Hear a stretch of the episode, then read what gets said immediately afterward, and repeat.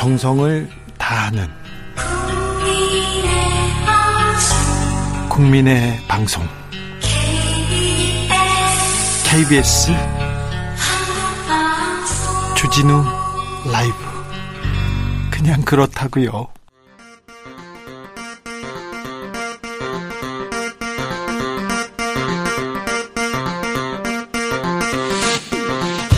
주진우 라이브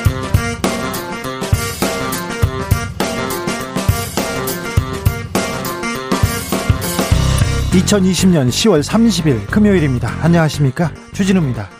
이명박 전 대통령의 대법 판결 소식에 더불어민주당은 국민의힘 책임론을 제기하면서 이래서 공수처가 필요하다고 강조했습니다. 그러자 국민의힘은 말을 아끼면서 개헌을 제안했습니다. 이런 가운데 정치권의 눈은 이미 서울, 부산 보궐선거에 가 있습니다. 출마 선언 줄줄 아, 잊고 있는데요. 정치연구소 영앤영에서 짚어보겠습니다. 조두순의 출소가 다가오면서 국회에서 화학적 거세 이야기가 나왔습니다. 더불어민주당 이수진 의원이 조두선 조두순 재발 방지법 발의했는데요. 이수진 의원은 조두순 피해자 가족이 국가를 상대로 제기한 손해배상 소송의 담당 판사였습니다. 조두순 재범 방지법 이수진 의원에게 직접 물어보겠습니다. 추미애 법무부 장관의 수사지휘권 발동과 감찰 지시에 검사들의 비판이 이어지고 있습니다. 음, 평검사들의 반발에 추미애 법무부 장관은 이런 커밍아웃은 환영, 개혁만이 답 이렇게 얘기했는데요. 어, 이 얘기가 나오자 단체로 검사들이 움직임을 보이고 있습니다. 그래서 장관과 검사들의 대결 구도가 형성되고 있는데 이런 가운데 검찰 내부에서는 검찰이 자성해야 한다는 목소리도 나오고 있습니다. 검사들의 공방 주스에서 짚어보겠습니다. 나비처럼 날아 벌처럼 쏜다. 여기는 주진우 라이브입니다.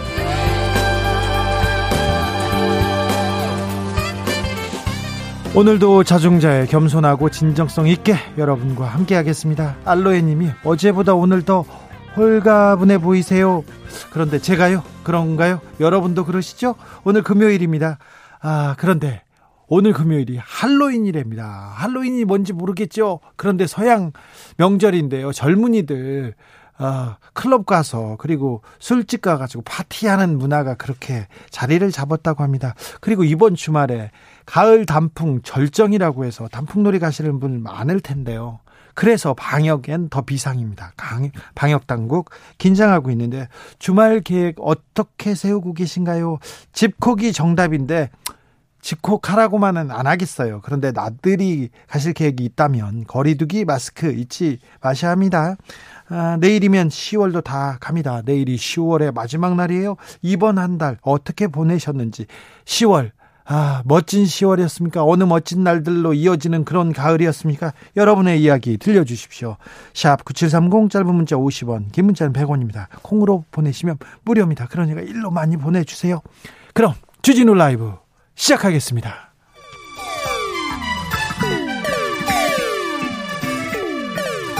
3805님, 그 언젠가 나를 위해 시사를 던져주던 단발머리. 주진우 라이브? 왜 이런 거 저 시키는 거? 단발머리 휘날리며 늘 진실을 쫓겠습니다. KBS 1라디오 주진우 라이브.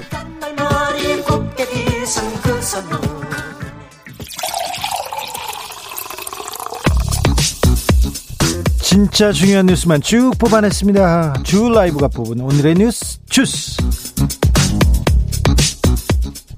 정상근 기자 어서 오세요. 안녕하십니까? 네.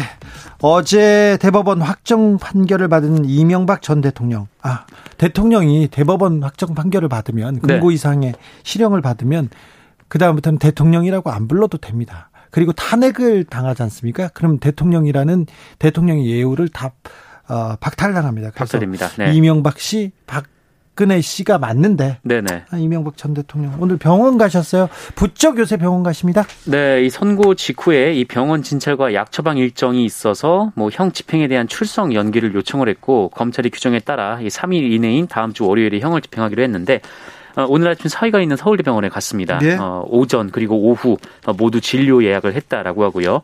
어, 당뇨 그리고 이 수면 무호흡증 관련 진료를 받, 받고 있는 것으로 알려졌습니다. 예. 어, 그리고 말씀하신 대로 유죄가 확정되면서 그 이명박 전 대통령에 대한 경호 경비를 제외한 이 전직 대통령 예우가 정지가 됐습니다. 어, 전직 대통령 예우에 관한 법률에 따른 건데요. 어, 연금도 지, 연금 지급도 중지되고요. 아, 돈 많아요. 네, 교통통신 및 사무실 제공도 지원이 안 됩니다. 사무실 내놓고 안 나가세요? 네, 이 본인 및 가족 치료 등의 지원도 함께 중단이 됩니다. 치료도 많이 받으시는데요. 경호 경비는 이게 계속 됩니까? 네, 유지가 됩니다. 그렇습니까? 어, 이명박 대통령이 어, 대법원 대법원 판결을 앞두고 갑자기 병원에 자주 다니십니다.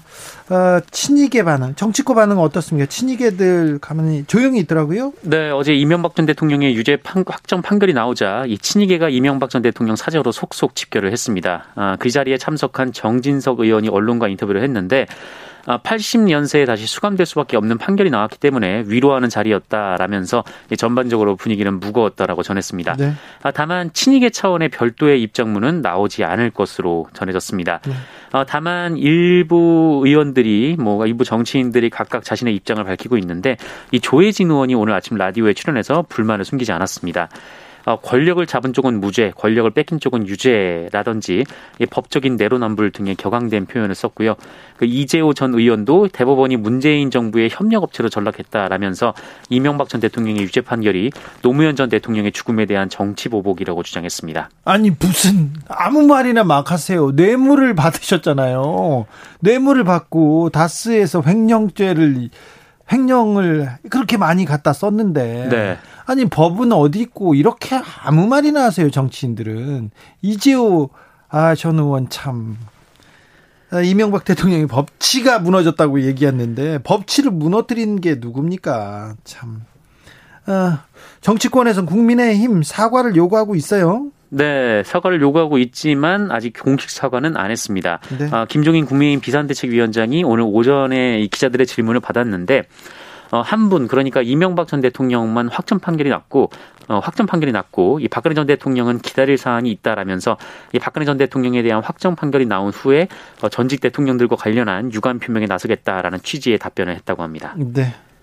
뭐 전두환 노태우 대통령도 전신이니까 전두환 노태우 그 다음에 이명박 박근혜 어, 국민의 힘에 있는 원로들이 원로들이 배출한 와 그 당에서 배출한 분들이 자꾸 감옥에 가십니다. 희옥강님이 그 사이에 아프시면 내 가슴 찢어진다 얘기하는데 아, 아 감옥에 가시기 전에요.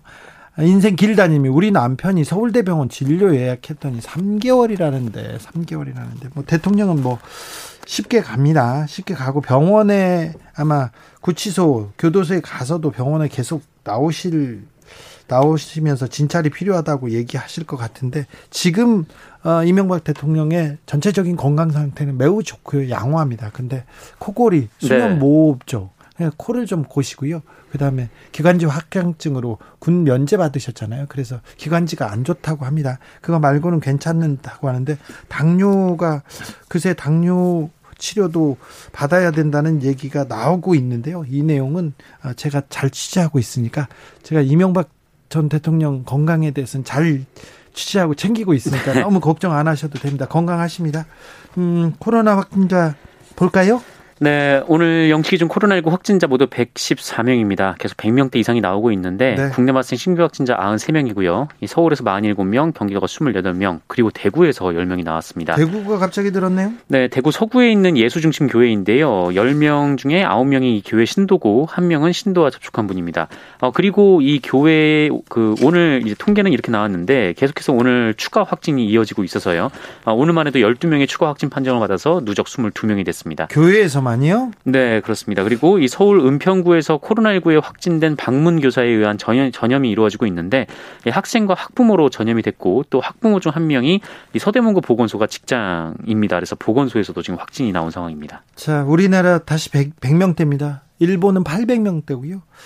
아, 전 세계에서 하루 확진자가 50만 명씩 늘고 있습니다. 네. 지금 가장 최고로 확진자가 늘고 있습니다. 미국, 유럽은 통행금지 생각하고 있고 봉쇄령 내려졌습니다. 굉장히 위험한 시기라고 합니다. 지금 가을이고 어, 기온이 떨어지니까 감기와 독감과 같이 올 수 있어서요. 아, 이 코로나가 더 무서워집니다. 우리는 지금 잘, 잘 지금 버티고 잘 손 씻기, 마스크 쓰기 잘하고 있어서 어, 세계적으로 우리나라만 정상적으로 지금 돌아가고 단풍놀이 얘기하고 할로윈 파티 생각하는데 지금 전 세계적으로는 굉장히 위기 상태라는 거 유념해 주십시오. 조 바이든 미국 대통령 음, 민주당 대선 후보죠. 대선 네. 후보가 한인들한테 좀, 좀 메시지를 던지고 싶었나 봐요. 그래서 연합뉴스에 기고를 했네요. 네, 연합뉴스 기고가 오늘 공개됐습니다. 어, 제목은 더 나은 미래를 위한 희망인데요. 어, 미국 대권 주자로서 한반도 미 미국 내 한인에 대한 정책을 처음 밝혔다는 점에서 주목이 되고 있습니다. 어, 기고문에서 바이든 후보는 한미동맹 강화와 함께 미국에 사는 한인에게 강력한 지원 의사를 밝혔습니다. 예, 한국을 지역의 강력한 동맹이라고 규정했고요. 어, 무모한 협박으로 한국을 갈취하기보다 동맹을 강화하면서 예, 한국과 함께하겠다라고 했습니다. 무모한 협박으로 한국을 갈취하기보다는 동맹을 강화하겠다. 예. 무모한 협박으로 한국을 갈취하는 사람은 누굽니까? 네, 뭐 트럼프 대통령을 겨냥한 것이죠. 네. 자, 검찰. 시끄럽습니다. 아, 네. 이 추미애 법무부 장관의 감찰 지시에 검사들의 반발이 이어지고 있습니다. 이 추미애 장관은 지난해 이 옵티머스 사건 무혐의 처분과 관련해서 법무부 그리고 대검찰청의 합동 감찰을 지시를 했고 이 법무부가 감찰 인력 충원에 나섰습니다. 어, 그리고 뭐 조금 전에 마무리됐다라는 소식이 전해지고 있는데요. 어, 어쨌든 검찰 내부 게시판 뭐 이프로스라고 부르는데 네. 이 게시판에 이 검사들의 불만이 이어지고 있습니다. 뭐 이복현 대전지검 형사 1부장은 이분, 소속 네. 이분, 이분이 저기 이재용 기소한 분이고요. 이명박 대통령을 어, 구속한 가장 결정적으로 공을 세운 분입니다. 네, 소속 검찰청과 상의도 없이 한 검사가 법무부 감찰관실로 파견을 갔다라면서 매우 어, 불만 섞인 목소리를 냈고요. 이 제주지검의 이환우 검사가 인사권 지휘권 감찰권이 남발되고 있다라고 했는데 어, 이에 대해서 조국 전 장관이 어, 한 검사가 동료 검사의 약점 노출을 막기 위해 피의자를 구금하고 면회를 막았다라는 글을 링크하면서 비판을 했고 이 추미애 장관도 이렇게 커밍아웃 해주시면 개혁만이 답입니다라고 비판을 했습니다. 그러자 지금 검사들이 더 지금 네. 더 결집하고 있네요. 네, 최재만 춘천지검 검사가 이 사건을 원하는 방향으로 처리하지 않는 검사들을 좌천시키거나 감찰 등으로 압박하는 것이 검찰 개혁이냐라고 물어보면서 어, 나도 커밍아웃 하겠다라는 내용으로 글을 올렸고 댓글이 100여 개 정도 달렸다라고 지금 합니다. 160개를 넘었다고 합니다. 지금 검찰이 굉장히 좀 격앙돼서 격앙돼서 지금 저, 저항이라고 해야 되나 결집하는 모, 모양새입니다. 검사들이 어, 이- 또 동료 검사들의 자성을 촉구하는 목소리도 좀 있어요. 네, 이문정 검사는 BBK 무혐의 사건, 김학의 사건 등을 거론하면서 이 성난 동료들이 많아서 욕먹을 끓인 건 알지만 종래 우리가 덮었던 사건들에 대한 단죄가 뒤늦게마다 뒤늦게나마 속속 이루어지고 있는 이때 자성의 목소리 하나쯤은 검사 게시판에 남겨야 한다는 생각으로 글을 쓴다라고 검찰 내부망에 글을 올렸습니다. 어, 이- 그런데 이 글에 대해서는 이제 검사들의 비판 댓글이 줄을 잇고 있다고 합니다. 뭐라고 합니까? 뭐 죄송하지만 물타기로 들린다라거나 어, 부장님, 그러니까 이문정 검사를 정치 검사로 칭하는 후배 후배들이 있다는 것도 기억해 달라. 뭐 이런 얘기들이 나왔습니다. 자성 반성 검사들은 이런 거 잘 몰라요. 지금껏 안 하려고 해요. 네, 생각해 보세요. 다스가 이명박 대통령 소이면 BBK는 누구 겁니까?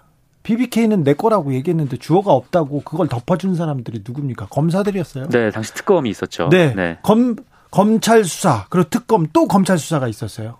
세 번, 네 번의 기회가 있는데 다 대통령이니까 최고 네. 권력자라고 눈 감고 봐준 거 아닙니까? 그리고 승승장구하고 BBK 검사들. BBK 검사들. 근데 자성하지 않습니다.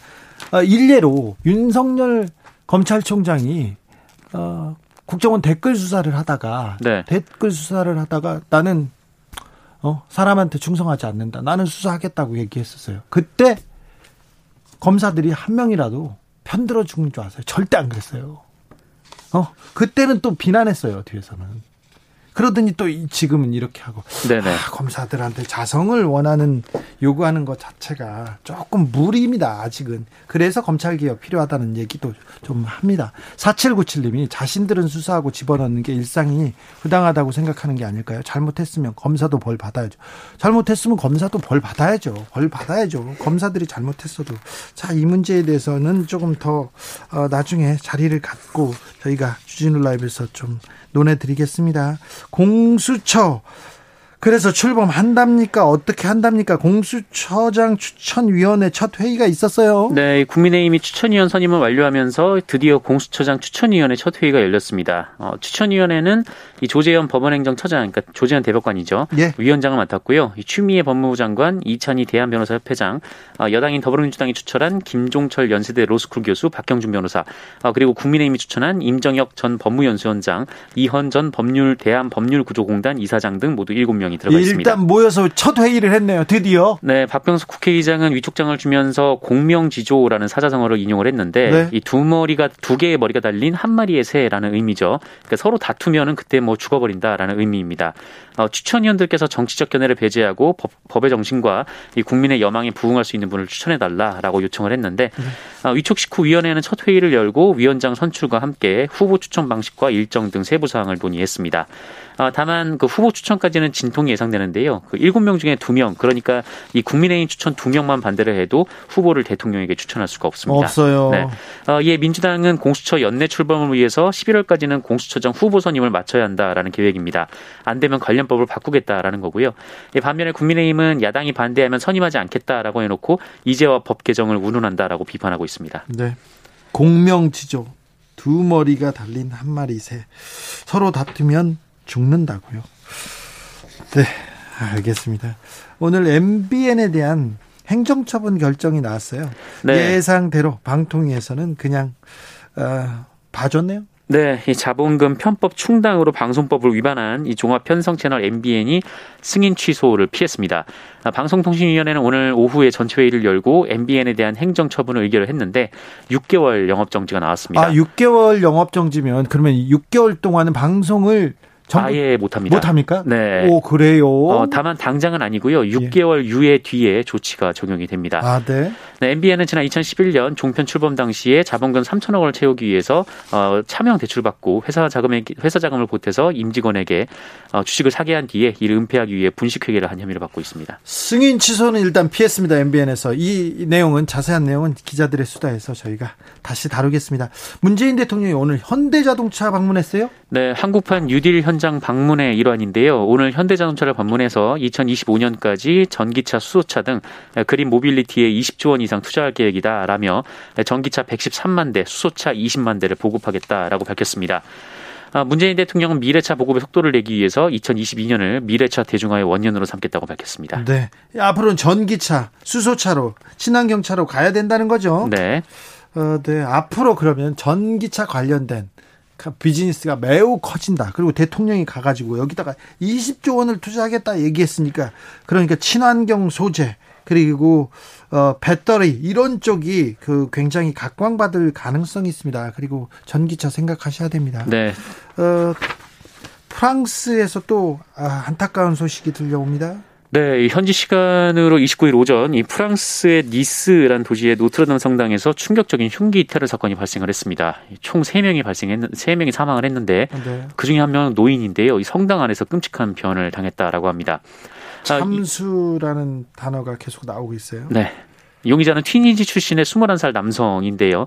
이달 초에 이탈리아를 거쳐서 프랑스로 들어왔고 테러 직후 아랍어로 신은 위대하다라고 수차례 외친 걸로 전해졌습니다. 예. 체포 과정에서 총격을 입고 병원으로 옮겨졌는데 목숨에는 지장이 없는 상태인 것으로 알려졌습니다. 2주 전에도 한 선생님이 테러로 참 숨졌잖아요. 네, 역시 매우 끔찍한 방식으로 살해가 됐는데, 네. 아, 이에 마크롱 프랑스 대통령은 프랑스가 공격당했다라면서 테러에 굴복하지 않겠다라고 밝혔고요. 어, 그리고 대테러 군병력을 기존 3천 명에서 7천 명으로 늘려서 전국의 종교시설 학교에 배치하겠다라고 밝혔습니다. 아, 프랑스에서는 지금 코로나도 창궐하고 그리고 또 아, 또 이런 테러도 계속 이어지고 있어 굉장히 안타까운 상황들이 계속되고 있네요. 주스 정상근 기자 함께했습니다. 감사합니다. 고맙습니다. JY1님이 방통위 일 안 하네 얘기하셨어요. 녹스님도 6개월 후 국민 머릿속에서 잊혀지면 스리슬쩍 하려고 그러세요. 막 그런 생각하는데 나름대로 고심했겠죠. 고민했겠죠. JY 성님 이태원 주민인데 아직까지는 조용해요. 전 이번 주에서 집콕합니다. 아이고 네. 아, 훌륭하십니다. 최신지님, 지하철 안에 산행하고 타시는 분들 엄청 많아요. 산행하시는 분들 많더라고요. 김라니님께서 내일 등산 갈 건데 마스크 필히 착용할 거예요. 그렇죠, 그렇죠. 네, 마스크 잘 쓰고 가면 됩니다. 주미현님, 왜 서양 명절에 집중하는지 이해가 안 가네요. 아니 크리스마스 때도 그러잖아요. 근데 지금 젊은이들 할로윈에 그렇다네요. 우리는 단오날을 즐겼으면 좋겠는데 그냥 제, 제 생각이에요. 단오날이요. 네. 아, 네. 좋은 아이디어십니다. 교통정보센터 다녀오겠습니다. 김한나 씨. 주진우 라이브.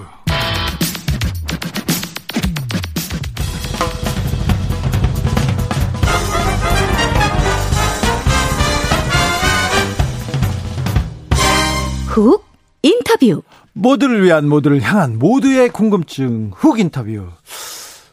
판사셨는데요. 판사 시절에 조두순에게 성폭행 당한 피해자 가족이 국가를 상대로 제기한 손해배상 소송, 그 소송의 판결을 맡은 판사님이셨어요. 근데 그 판사가 나경원 전 의원을 꺾고 정치인이 됐습니다. 국회에 와서 조두순 재범 방지법을 발의했는데 아, 무슨 내용인지 직접 들어보겠습니다. 이수진 더불어민주당 의원 안녕하세요.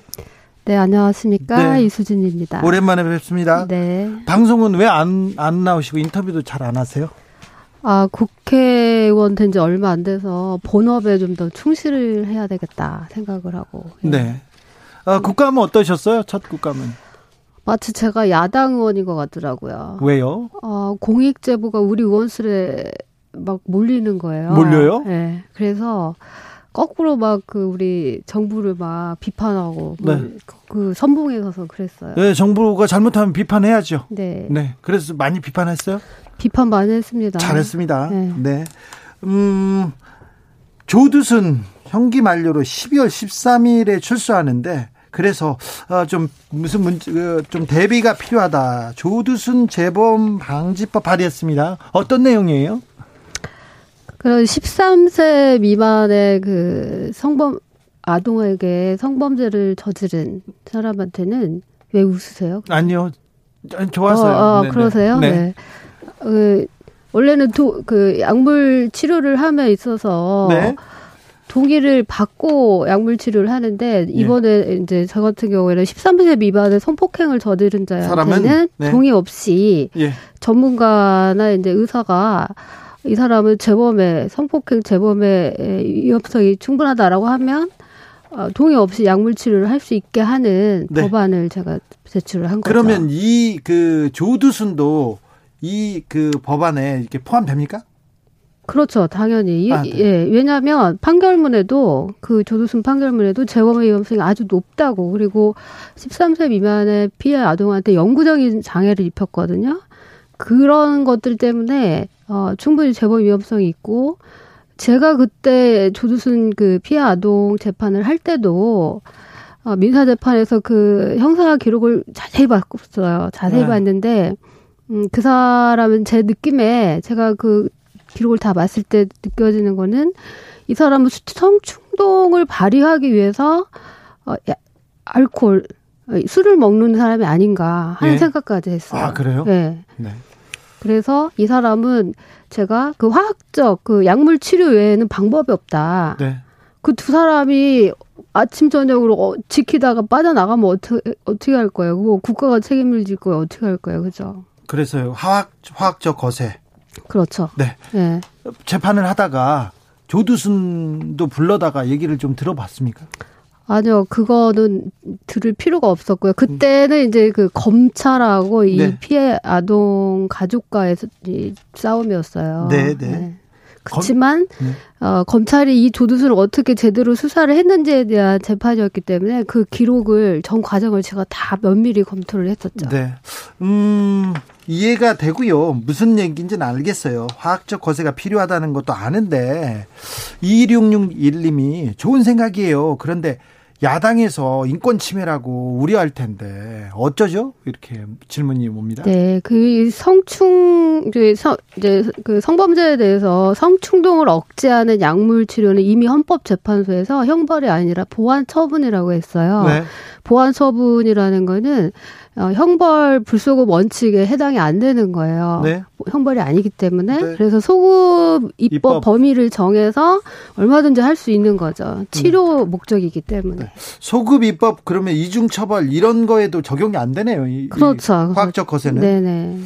화학적 거세에 대해서는 어 남자나 남자들도 그렇고요. 또 야당도 그렇고 굉장히 발끈하는데 그거에 대해서는 어떻게 생각하세요? 아직까지 그 부분에 대해서 우리가 인식을 제대로 균형감 있게 하지 못하는 것 같아요. 음. 그러니까 13세 미만의 여성 그 여, 여성 아동을 그 그렇게 정말 짐승이죠. 잔인하게 짐승이죠. 어? 그 짓밟은 그 네. 성폭행 범에 대해서 그 정도 치료도 뭐못 하지 못 못하게 한, 하면서 그걸 인권이라고 말을 하는 것 자체가 예. 균형 감각이 좀 떨어지지 않나라는 생각이 들고 화학적 거세는 그러니까 처벌이 아니라 치료다 이렇게 그렇죠. 봐야 되는 거예요. 네. 치료 목적으로 하는 거죠. 그러니까 그 성충동으로 인해서 성충동이 비, 그 변태적인 성충동으로 인해서 네. 그런 범행을 잔인한 범행을 저질렀잖아요. 네. 네. 그러니까 그런 걸 억제하기 위한 치료. 그건 조두순 씨를 위해서도 어, 더 좋은 게 아닌가. 치료를 해주는 거잖아요. 네. 최정우님 질문입니다. 정치자 질문이에요. 제 질문 아닙니다. 근데 화학적 거세를 어떻게 하는 거예요? 음. 주사를 놓습니까? 약을 호르몬 먹습니까? 주사를 놓는 거예요. 그래요? 예, 미국 같은 데서 하는 거 보면은 여성 호르몬 치료를 하는 거죠. 아, 여성 호르몬을 줘서. 그래서 이제 그 성충동을 억제하는 거죠. 그러니까 그게 뭐 그렇게 이상하거나 잔인하거나 이런 게 아니죠, 네. 사실은. 네. 잔인한 아무튼 처벌이 아니라 치료다. 네, 그래서. 네. 해외 경우를 좀 말씀드릴까요? 네. 그러니까 폴란드, 미국, 캘리포니아, 아이오와, 루이지애나 이런 데도 13세 미만을 대상으로 성범죄를 저지른 사람에게는 본인의 동의와 관계없이 성충동 약물 치료를 할 수 있는 근거를 다 마련을 하고 있어요. 그렇죠. 그래서 지금 이수진 의원님 13살, 13살 이하의 이하의 피해자를 만든 사람은 이거 네. 필요하다는 거 아니에요? 당연하죠. 알겠습니다. 네. 0361님이 성범죄 아동, 아동 성범죄. 아, 이거 정말 분리 수거해서 소각해야 됩니다. 인권이요? 아니요. 사람이 아닌데 무슨 인권을 따지냐 이런 어, 의견도 있습니다. 자, 다음 질문으로 넘어가겠습니다. 공수처 얘기를 아까 했는데요. 공수처 출범 하기는 합니까? 추천이 뭐 공, 뭐 추천위를 꾸렸다, 회의를 했다 이런 얘기도 했는데 지금 민주당에서도 그 이번에 이제 공수처가 제대로 출범이 안 되면 아마 국민적인 그 신뢰를 굉장히 잃게 될 겁니다. 그래서 예. 사실은 민주당에서도 이제 급한 상태가 됐고, 예. 그런데 우리가 이제 법, 법, 그, 다른 법을 막 개정안을 내니까, 이제 그렇게 되면 저쪽 당에서 이제 더, 더 무기력해지니까 이번에 할 수 없이 추천위원 두 명을 추천을 하긴 했잖아요. 네. 근데 그 추천위원 두 명이 좀, 어, 불, 좀, 국민으로부터 신뢰를 받지 못하는 분들이기 때문에 한 분인가요? 두 분? 두 분, 두 분. 네. 아, 그러니까 그분 중에 두 분 중에 한 명만 그런가요? 두 분 다. 두 분 다 그래요? 네. 한 아. 분은 좀 심하게, 한 아, 분은 그래? 좀 조금. 아 그래요? 네. 그래서 그것 때문에 지금 좀 논란의 여지가 있지만 현행 법상으로는 어찌됐든 추천을 했기 때문에 네. 이제 또 바로 진행이 될 거라고 생각합니다. 잘 될까요? 이제 추천위가 뭐 출범했으니까 이제 공수처로 갑니까? 다음 달까지 출범 시킵니까? 그러니까요. 근데 이제 여섯 일곱 명 중에 여섯 분이 동의를 해야 되는데 네. 그 야당 추천 두 분 중에 한 명이라도 반대를 하게 되면 네. 이제 좀 또 힘들어지잖아요. 네. 그래서 거기서 약간의 또 삐걱거림이 있지는 않을까. 하지만 잘 돌파를 해야 되겠죠. 공수처 자체가 위헌이다. 이렇게 국민의힘에서는 계속 주장해 왔잖아요. 네. 이 문제는 어떻게 보세요? 판사셨는데. 왜 위헌이라고 하는 거예요? 아니, 위헌이라고 주장하잖아요. 근거를 대면서 위헌이라고 해야 되는데. 법에 맞지 않다고 하잖아요. 헌법 파괴라고. 그런 건 없습니까? 없는데요. 아, 그래요? 네. 판사로서 확실히 전혀 저는 위원이라는 생각을 해본 적이 없습니다. 아 그래요? 이게 국민의 뜻이잖아요. 국민의 뜻. 네. 네. 어, 판사 출신 주호영 원내대표 어 그 법에 근거해서 헌법에 근거해서 얘기하는 게 아닙니까? 네, 헌법에 공수처 설치하지 말라는 버, 뭐 그런 게 전혀 없는데. 아 그래요? 그럴까요? 네. 네. 이명박 대통령 판결에 대해서 좀 물어볼게요. 네. 그 전에 만나서 이명박 대통령 어떻게 좀 왜 판결이 안 나냐고 제가 계속 이렇게 항의했잖아요. 네. 의원님한테. 네. 네. 근데 이제 드디어 났습니다. 네. 그리고 그 이제는 법원 우리가 사법 개혁을 외치면서 네.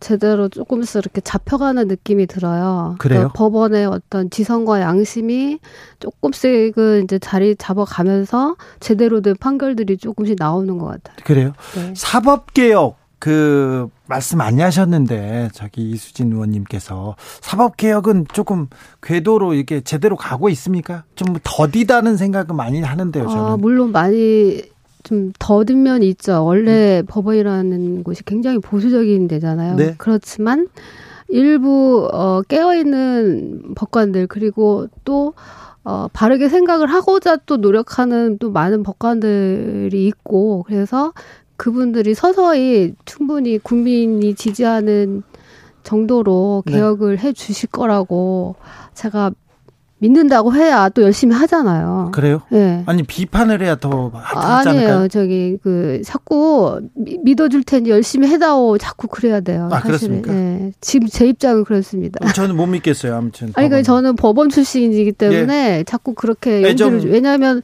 고생하는 수많은 법관들의 얼굴도 아른거리긴 합니다. 네, 알겠습니다. 네. 네, 고생하시죠. 자, 이수진 의원은 산업통산자원 중수벤처위원회에서도 맹활약 중이신데요. 어, 이번 국감 때 자원외교 관련돼서 매우 중요한 저 중요한 얘기를 하셨어요. 네. 그렇죠. 네. 근데 기사를 많이 안 써주더라고. 왜 그래요? 왜? 왜 그래요? 몰라요. 굉장히 중요한 거예요. 굉장히 중요한 얘기를 했어요. 예. 자, 그것 좀 알려주세요. 그러니까 지금 산자부에서 예. 지금 셀프 개혁을 하기 위해서 셀프 고발을 했어요 검찰에. 네. 아, 이, 저기, 예전에 그. 자원외교 했던. 예, 자원외교 비리에 대해서 네. 다시 한번 고, 어, 수사를 해달라고 네. 검찰에 넘겼어요. 근데 네. 검찰이 2년 넘게 그걸 가지고 있으면서. 아무것도 안 합니까? 수사기간 연장 통보만 계속 한 거예요. 예. 산자부에. 네.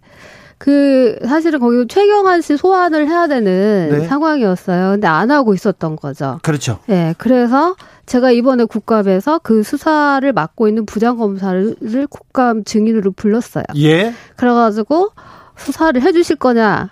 국민이 다 지금 보고 있는데, 네. 예, 라고 물어봤죠. 그랬더니, 앞으로 열심히 수사를 하겠다. 그렇답니까? 네, 그렇게 대답을 했습니다. 네. 네. 어, 자원외교 주무부서였던 산업자원통상 산자부에서 산자부가 그때 자원외교 도장을 다 찍었잖아요. 이명박 대통령. 그렇죠. 네. 잘못된 결정을 다 했어. 근데 감사를 그다음에 그 또 뒤 후반 작업을 또 산자부에서 하라니까 자기네들이 셀프로 그렇죠? 네. 셀프로 아주 조금만 가지고 검찰에 고발을 해가지고 검찰 검사가 근데 조금 가지고도 그 검사가 수사를 안 하고 있어요. 그러니까 이제 광물공사, 네. 가스공사까지 다 넣었더라고요. 다 넣어서? 네, 석유공사는 이미 한 번 해갖고 대법까지 대법원까지 가 있잖아요. 네.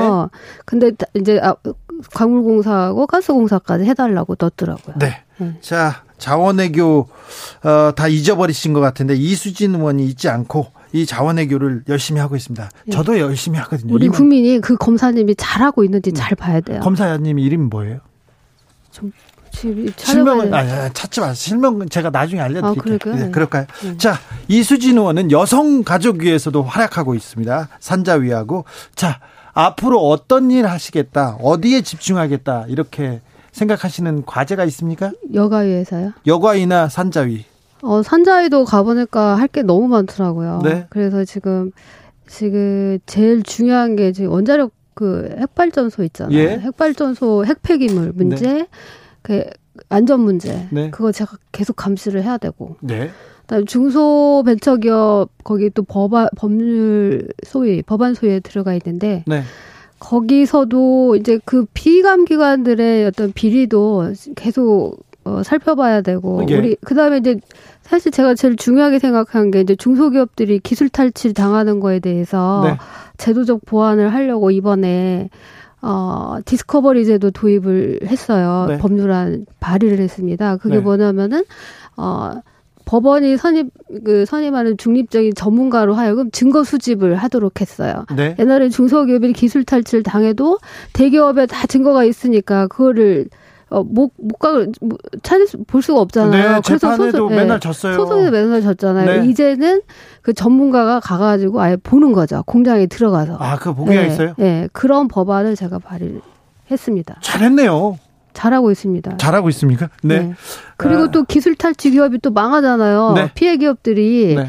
어, 부도나고 막 그래요. 과징금 물게 해도 자기가 손해배상 받기 받으려면 거의 10년이 걸려요. 그 그렇죠. 사이에 망하는 거예요. 네. 왜냐하면 다 끊기잖아요. 네. 거래가. 네. 그래서 이번에 기금 마련을 에, 그 피해 기업을 위한 기금 네.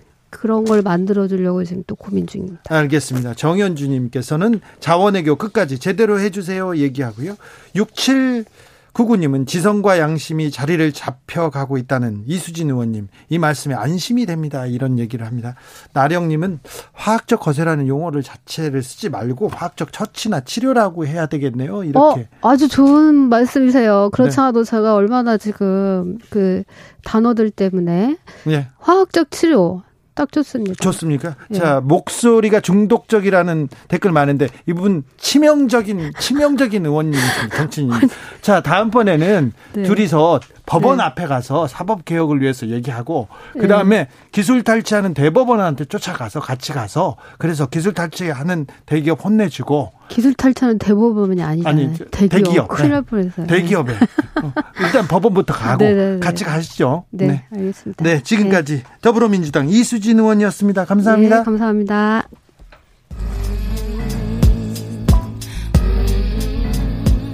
나비처럼 날아 벌처럼 쏜다.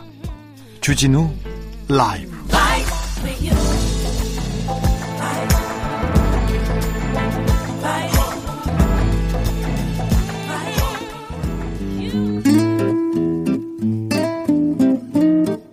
현실에 불이 꺼지고 영화의 막이 오릅니다. 영화보다 더 영화 같은 현실. 오늘의 시사는 어떤 장면일까요? 시작합니다. 라이너의 시사회.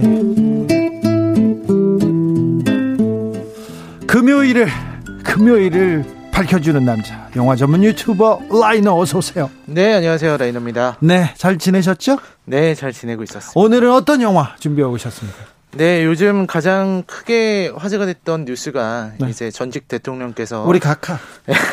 다스라는 아주 자동차 부품 회사의 돈을 정말 거액의 돈을 횡령하고 이제 있어요. 삼성으로부터 뇌물을 받았다. 네. 이걸로 해서 보니까 징역 17년에 뭐 벌금이 130억 뭐 너무 엄청난 액수라 아니에요. 엄청난 액수 아니. 각하한테는 아 주 아주 하찮은 아, 돈이죠. 아, 그렇습니까? 예. 그래서 이게 진짜 현실인가 싶을 정도로 참 이런 사태를 보면서 떠오르는 거는 정말 돈을 향한 욕망은 네. 그야말로 거대하고 또 그 욕망을 실현하는 방식이 참 추악하고 비인간적이다라는 네. 생각을 하게 되는데요. 특별히 이명박 전 대통령이 돈에 대한 욕망은 진짜 순수했습니다.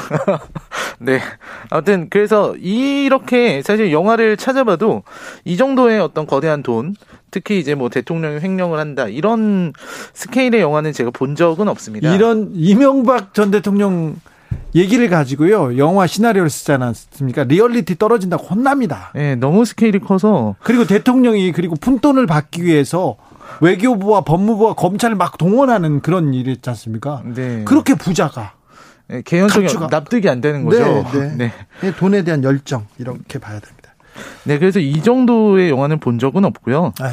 사실 근데 이제 그나마 이제 돈을 향한 욕망을 가지고서 주가를 조작하고 네, 또 엄청난 액수의 나름 큰 액수의 돈을 향해 날라 달려 나가는 네, 그런 어떤 불나방 같은 사람들의 이야기를 다룬 영화가 하나 있습니다. 네. 그게 바로 르주니얼 주연의 돈이라는 영화죠. 돈, 네. 돈 알지요. 제가 사실은 이 영화 만드는데 제가 좀 봐줬죠. 기여했죠. 아, 네. 네, 시나리오도 봐주고. 음. 아 이거 이, 이 부분에 대해서는 뭐가 좀 부족하다 이 얘기도 좀 해주고 아 네 박누리 감독의 작품 아닙니까? 아, 영화도. 맞습니다. 네 네, 이 돈이라는 영화는 이제 증권 시장에서 벌어지는 다양한 사기, 네. 요걸 다루고 있는 영화입니다. 사실 이 증권, 주식 이런 얘기들이 되게 재밌잖아요. 네. 누가 뭐 돈 벌었다 이런 얘기 들으면 되게 재밌는데 재밌어요? 아 그 그게 이제 술자리에서 많이 사람들이 막 무용담처럼 얘기하잖아요. 네. 그게 전, 그만 전 그래서 그런 술자리 안 갑니다.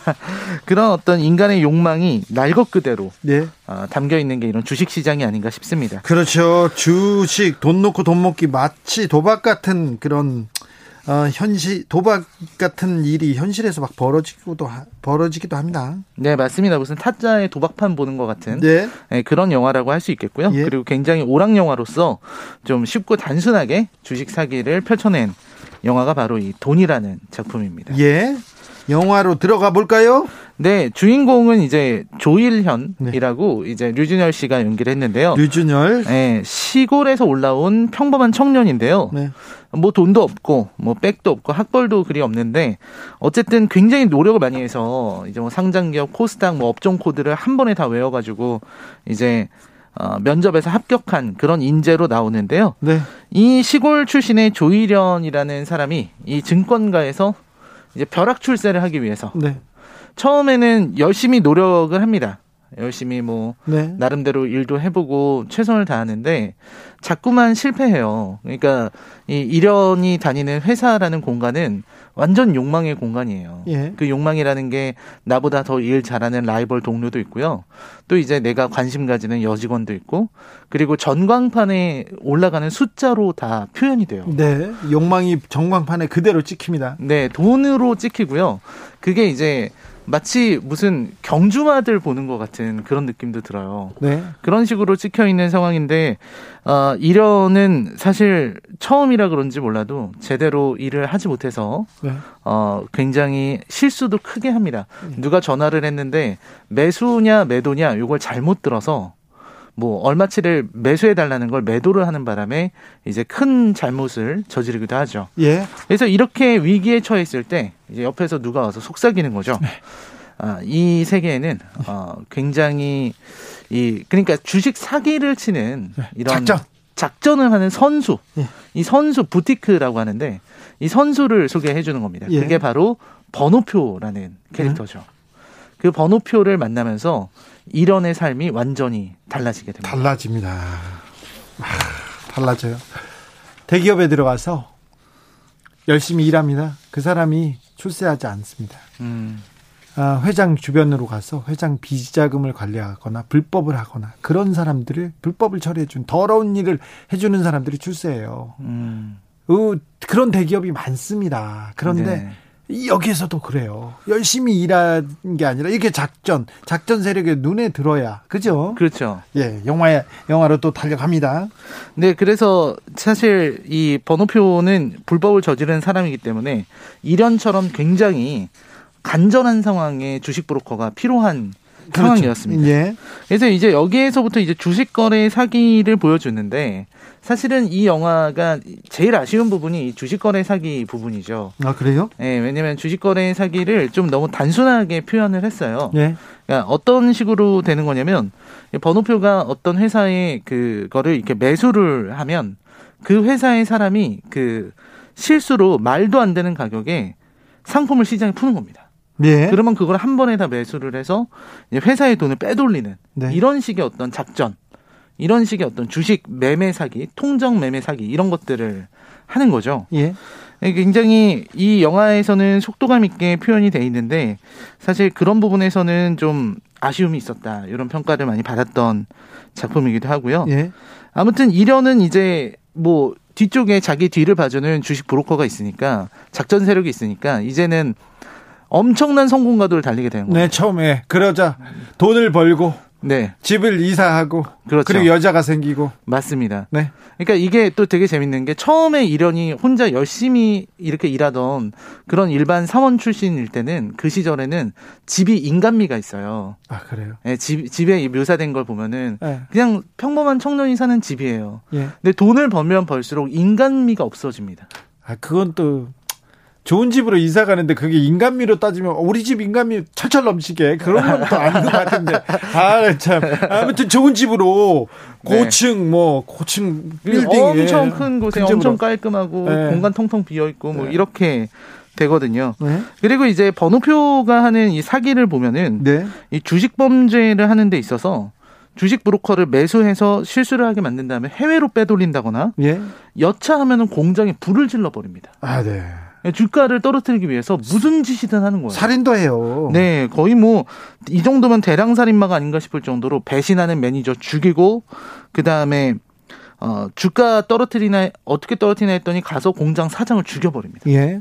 이런 식으로 이제 무슨 짓이든지 다 하는 그런 범죄자가 등장하고 있는 거죠. 예. 어, 1432님이 돈 영화 보면서 개미 투자가인 저는 피눈물 흘리면서 봤어요. 주가 조작 정말 지구를 떠났으면 좋겠어요. 얘기하고요. 스텔님도 추악하게 본 돈은 추악하다. 이렇게 생각해야 되는데 돈은 어 이름이 안 써 있다. 돈은 어 뭐처럼 보여서 어떻게 써야 된다. 이런 얘기가 있어서 참 네. 네. 그래서 이 영화도 이제 초 처음 영화 시작할 때랑 끝날 때 대사가 같아요. 수미상관인데요. 네. 부자가 되고 싶다는 대사를 합니다. 되게 네. 솔직한 정말 이 욕망의 원천 아닙니까? 부자가 되고 싶다. 네. 이 무분별한 욕망. 이 욕망으로 인해서 파멸하는 사람들에 대한 이야기를 그렸습니다. 아니 부자가 되고 싶은 건 모든 사람이 부자가 되고 싶죠. 그런데 그렇죠. 정상적으로 상식적으로 인간적으로 이렇게 벌어야 될 거 아니에요. 네. 그런데 한번 그 욕망의 구덩텅이에 빠지면 빠지면 이렇게 된다. 네, 그래서 조우진 씨가 중간에 나와가지고 경고를 해요. 예. 류준열한테 일한 만큼만 벌라고. 예. 그게 사실은 이 영화의 되게 중요한 메시지가 아니었나 싶습니다. 네. 일한 만큼만 벌면 되는데 일한 일은 안 하면서 이제 이런 작전 같은 걸로 말도 안 되는 큰 돈을 벌고자 하는 이런 욕망들이 이런 범죄를 일으키게 되는 것이죠. 네. 돈에 대한 욕망. 돈에 대한 욕망. 왜 이명박 대통령 관련해서는 영화가 안 될까요? 아까 말씀하신 것처럼 이게 사실 일반 사람이 생각하기는 좀 어려운. 네. 그러니까 현실이 영화 영화보다 정말 더 현실이 더 영화 같아서 네.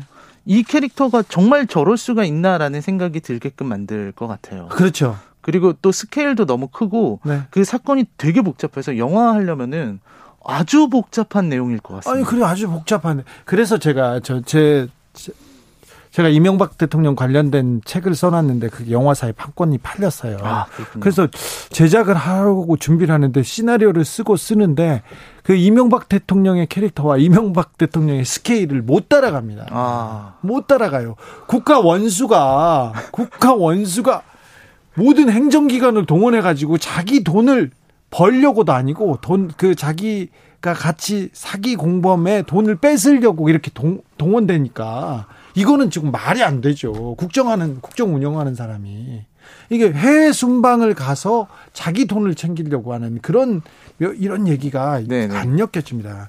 아, 안정민님이 아, 돈 영화의 철학이 담긴 영화네요. 네, 그렇습니다.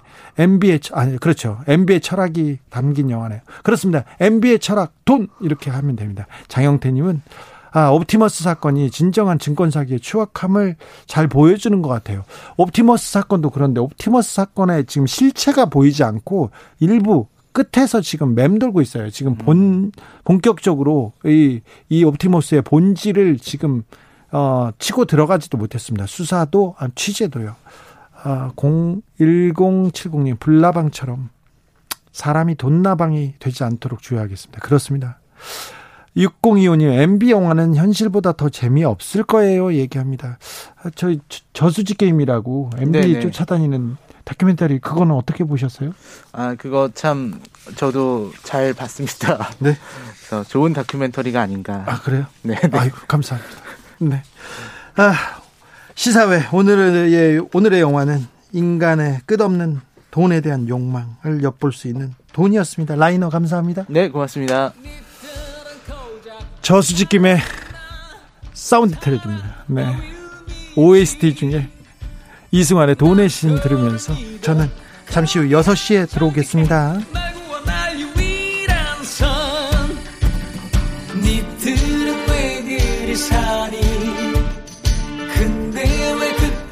사니 돈으로 산외 권세와 정은 내 삶을 고작 날 욕하거나 저롱이나 하지. 날 부러워하지. 행복하자면서 돈이 다가 아니란 말. 이건 다 거짓말인 거 아시죠?